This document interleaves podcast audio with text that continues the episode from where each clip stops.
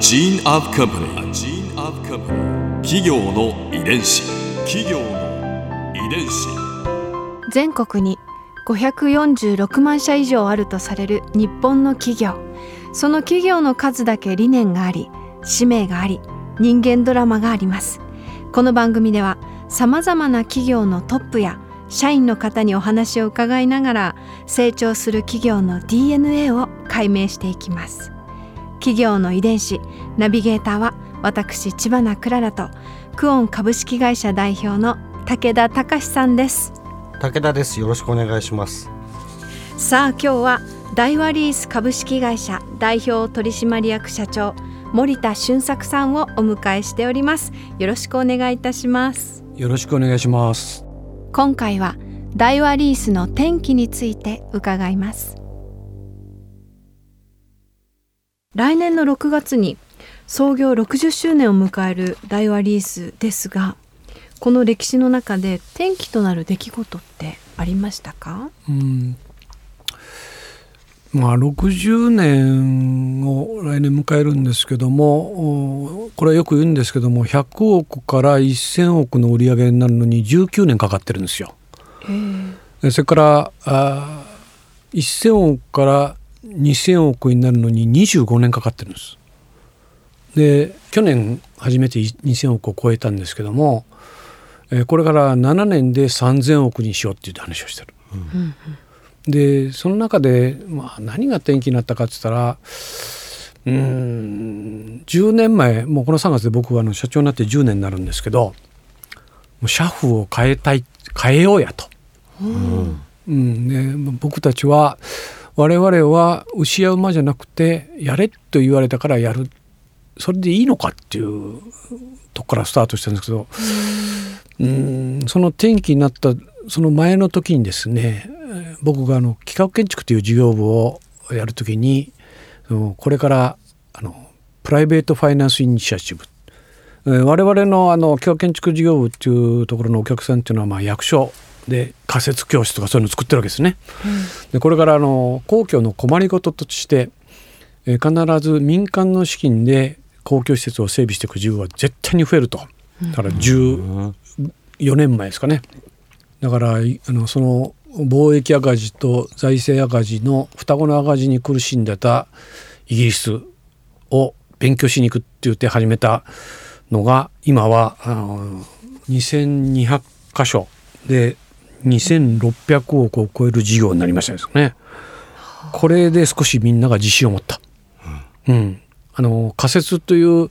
地図に残んないわけですよね。うん、仮設現場事務所って残んないわけですよ。ところがそういうものを作ってお貸しできるようになった15年20年でお貸しできるようになったっていうのはこれを、うん、大きく変わったとこだろうなとは思いますね。なるほどこれお客さんのね困りごとですよ。うん、うん、お客さんの困りごとで予算がつかなかったらこれができない、うん、うん、あのあれができないこれができない、えー、一昨年あった熊本地震の時も、うん、実はあの耐震基準に最も満たしてない建物が役場なんですよ。はあ、4分の1を満たしてない。ところが学校はねあの文部科文部科学省から補助金が半分出るんですね。うん、だから自治体としては半分出せばいいわけですよ。うん、それは庁舎はです。今回熊本地震で3か所か4か所逆に庁舎が潰れた。うん、だから私のところで今、えー、もう来春完成しますけども神戸市の北区の区役所丸ごと、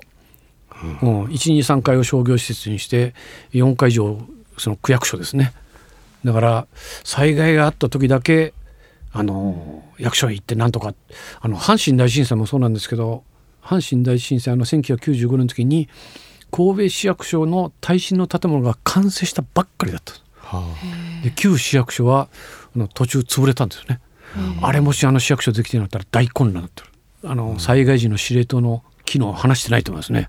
これあの学校やその役所は、うん、あの国の予算を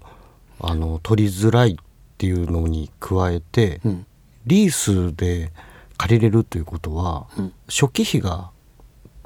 軽減されるっていうことですか？そうですね、うん、まあこれっていうのは車のローンだったら普通なのになんでしなかったんだろうって話ですよね。確かに、うん、それをそのイギリスとかフランスはいち早くやってたのであの地下鉄とかこらっていうのはね全部そういう民間の資金で、うん、だから日本もこういう時代が必ず来ると、うん、うん、いち早くやろうっていうことで取り組んで今多分あのトップじゃないですかねおそらく。希望的にね。うん、でそれをこうできるようになった。うん。で最初の頃はもう社員からみんなできると思ってないんですよね。そんなもん無理だと、はあうん、ところがそれできるですね。やろうとすればできる、うん、やっぱり人はこうやりたいやりたいことにどう近づくかっていうそこが多分重要ですよね。うん、企業の遺伝子。それもこう石橋さんの教えの一つなんですか、うん、あの私にともねその積極的精神っていう話をよくうちのオーナーが言われるんですけども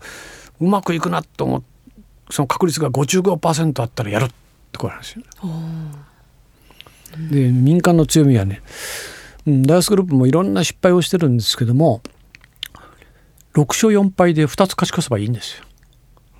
うん、そんな感じなんですか？そんな感じですね。うん、で結局その最近だとリスク管理って話よく聞くとそれリスク管理じゃなくてリスク回避だよなと。うんでも株式会社っていうのはもともと有限責任を問うためにできたシステムなんで、うん、うん、だから積極的にやろうこういうのをやろう。失敗することもあるけども成功した方の仕事の大きさが多くて数が多ければ、うん、会社企業は成長していく。はあ、なるほど。そこを恐れちゃダメですよね。ねやっぱしそうですね。会社員っていうのは実はその勇気が非常にこうないっていう人たちが多いんだけども、うん、あのリーダーになってる人はその勇気があるさあやろう、うん、こういうのをやってみようとまあ、大和リースも大概いろんなことやってますけど、大和スグループもなんか先わけわかんないですよね、もう。何屋さんだって話ですよね。それは積極的精神があるから。うん、やるんですね。なるほど、うん、で積極的にやって失敗したことが起こる人間は誰もいないですね。いない。そうですか。森田社長も怒らない。怒らないですね。絶対怒らない。うん、ここで Clara's Viewpoint。今回森田社長のお話の中で私が印象に残ったのは大和リースは地方自治体の困りごとの救世主というところでしょうかまあ新しい事業ということで会社としては大きな決断だったんだろうなと思うんですけれども私たちの暮らしに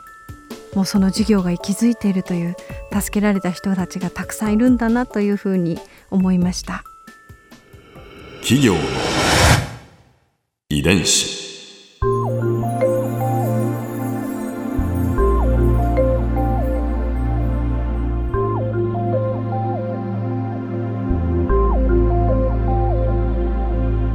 この番組はポッドキャストのほかスマートフォンタブレット向けアプリ JFN パークでも聞くことができます。お使いのアプリストアからダウンロードして企業の遺伝子のページにアクセスしてみてください。